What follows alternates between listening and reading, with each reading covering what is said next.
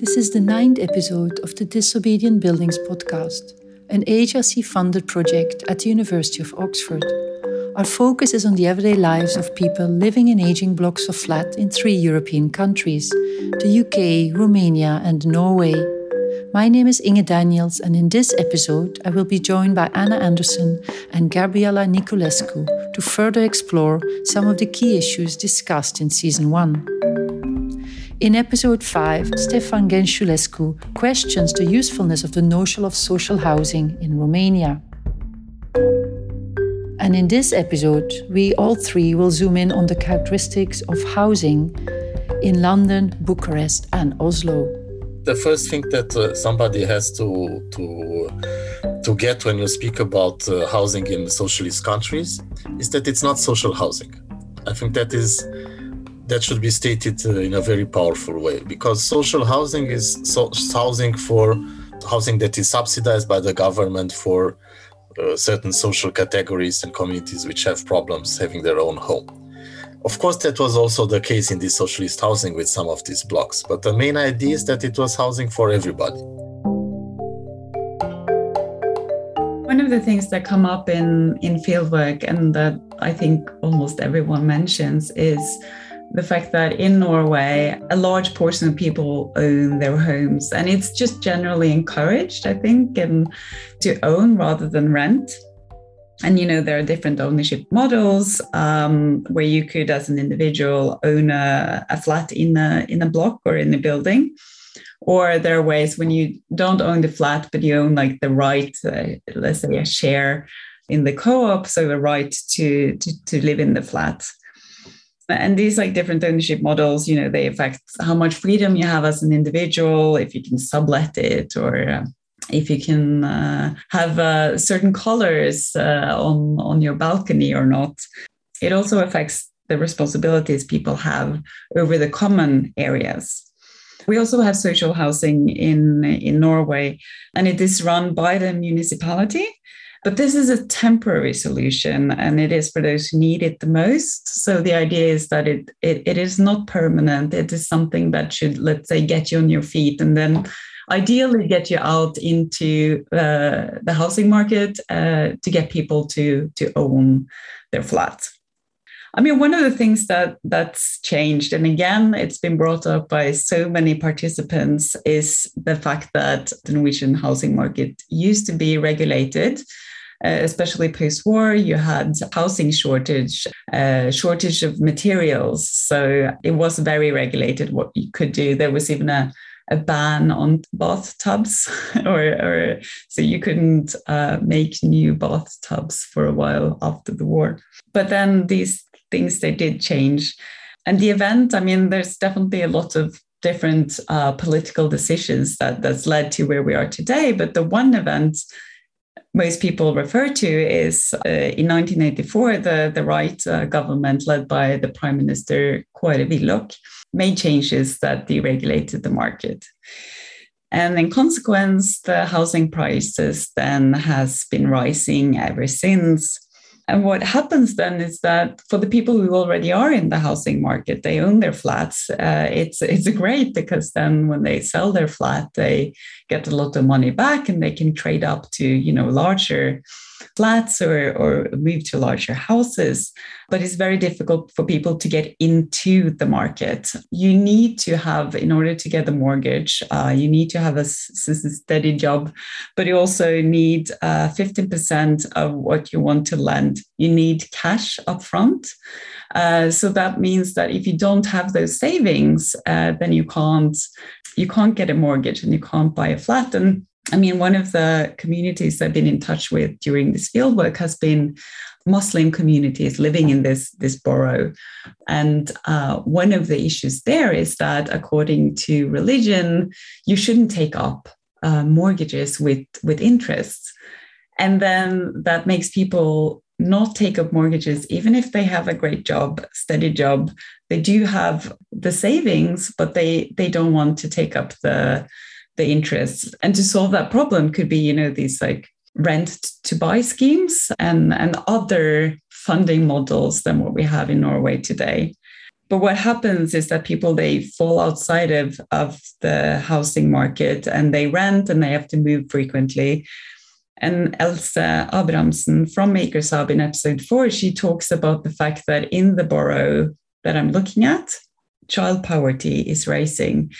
And it's very troubling. You do see that the rich get richer and, and the less privileged, they stay less privileged. Uh, and it goes on for generations. And I think should be done something about that. And one of the possibilities also that's come up in fieldwork that you know people are talking about, participants are talking about, is that if you have higher taxations, let's say on your second home, that would prevent individuals to buy a second home as a mere investment.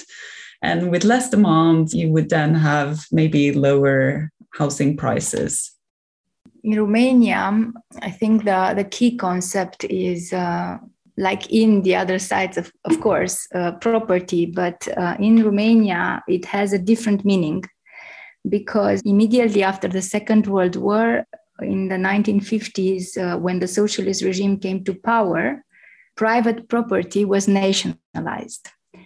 So, what happened is that many houses in the city were uh, taken by the state, and previous owners would pay rent to live in only one room, maximum two, of their previous property. The state managed to build blocks in the 60s, and um, these uh, new blocks uh, were really seen by everybody with um, good eyes because uh, they had um, good conditions, running water, uh, everybody wanted to move uh, move there, and uh, the renting prices were quite small.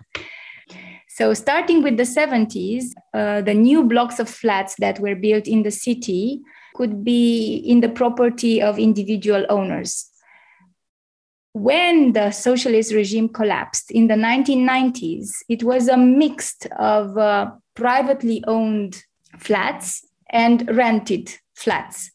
But in the 1990s, all the rented flats, or most of the rented flats, have been privatized. I mean, people could buy them for very small prices, which, which for nothing, as they said. And um, this almost full privatization of the housing uh, stock um, created something very, very interesting in the present.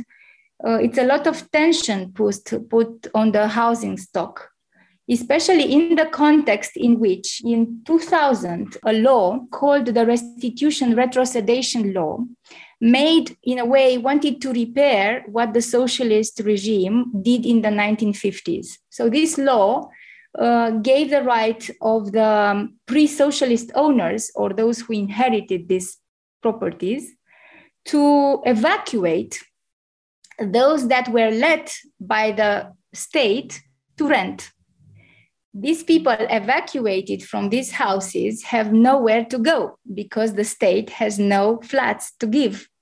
An important percentage of the population, uh, definitely more than 5%, um, people talk about 10 or even 15, are, are people who are pushed from the cities. I mean, Bucharest has nothing to give them. Um, Ilinca Păun Constantinescu in episode six talks about the fact that in Romania there is not enough consideration given to, to social housing. And this is also in this context in which, you know, property was taken from individuals, was given to the state, and now back it is given to individuals in very complicated ways. And um, the communist history has huge impacts on whatever happens to people. I do research also with um, two participants who live in social housing and one participant who is on these waiting lists for eight years in the conditions in which she she has um, she is as a disabled uh, mother of one and her own child um, who is three years old she's also disabled.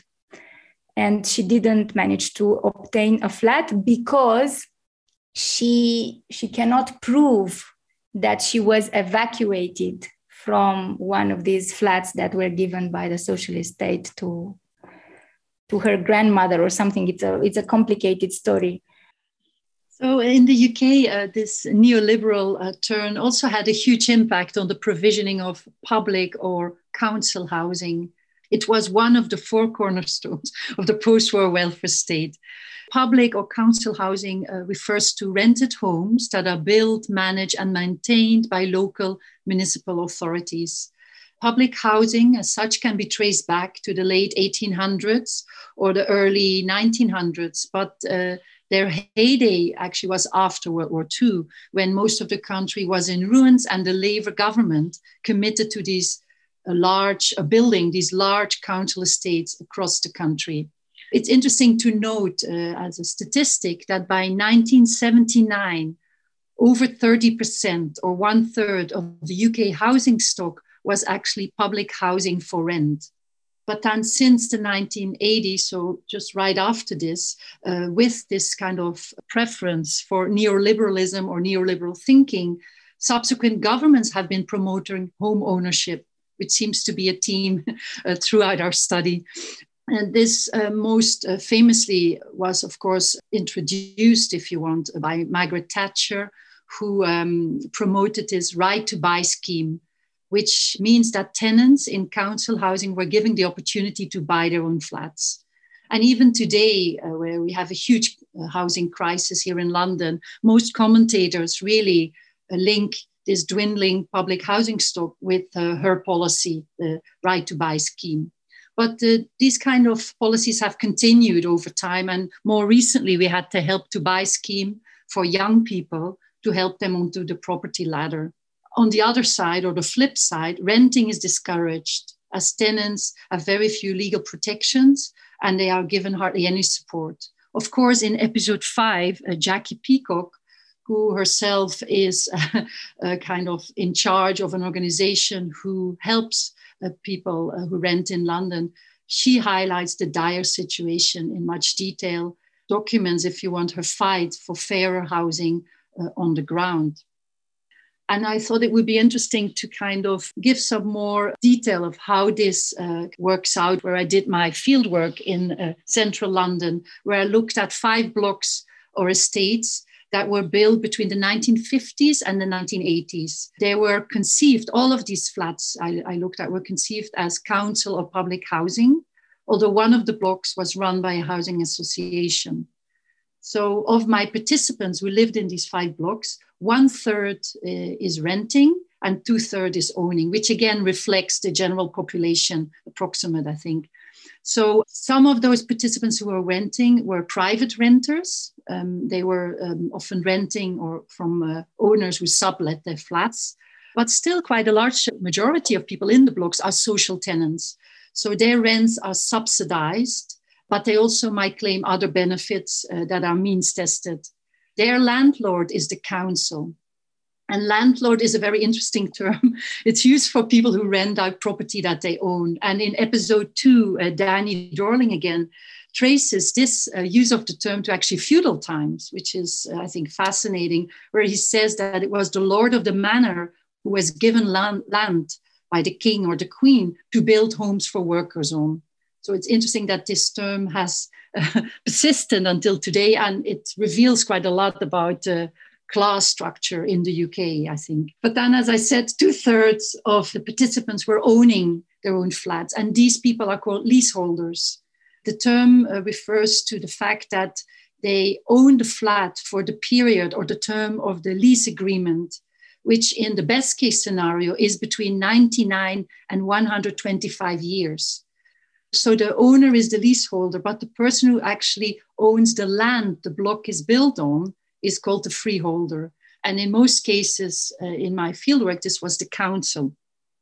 So the people who own the flats pay an annual ground rent and they pay service charges, which can be very expensive but also there are many limitations to changes they can make. For example, uh, in uh, quite a few of the blocks, the flooring has to be carpet. It cannot be wooden flooring or concrete. And of course, uh, more recent tenants uh, would like to have the latest fashion in flooring, and it's a kind of secret thing they do, so the landlord uh, doesn't know this is going on. Uh, also, things like pets, uh, like cats and dogs, are not allowed in many of the properties. And again, this is contentious because particularly during the lockdown, quite many uh, people were saying that uh, having these animals around uh, illegally, if you want, really uh, helped them during times of isolation and loneliness. Thank you for listening to our Disobedient Buildings podcast, edited by Anna Andersen and produced by Jack Soper. If you want to hear more, go to our website at www.disobedientbuildings.com or search for our podcast where you normally find your podcasts. In the final episode, the Disobedient Buildings team will discuss the impact of the pandemic on housing and well-being in the UK, Romania, and Norway.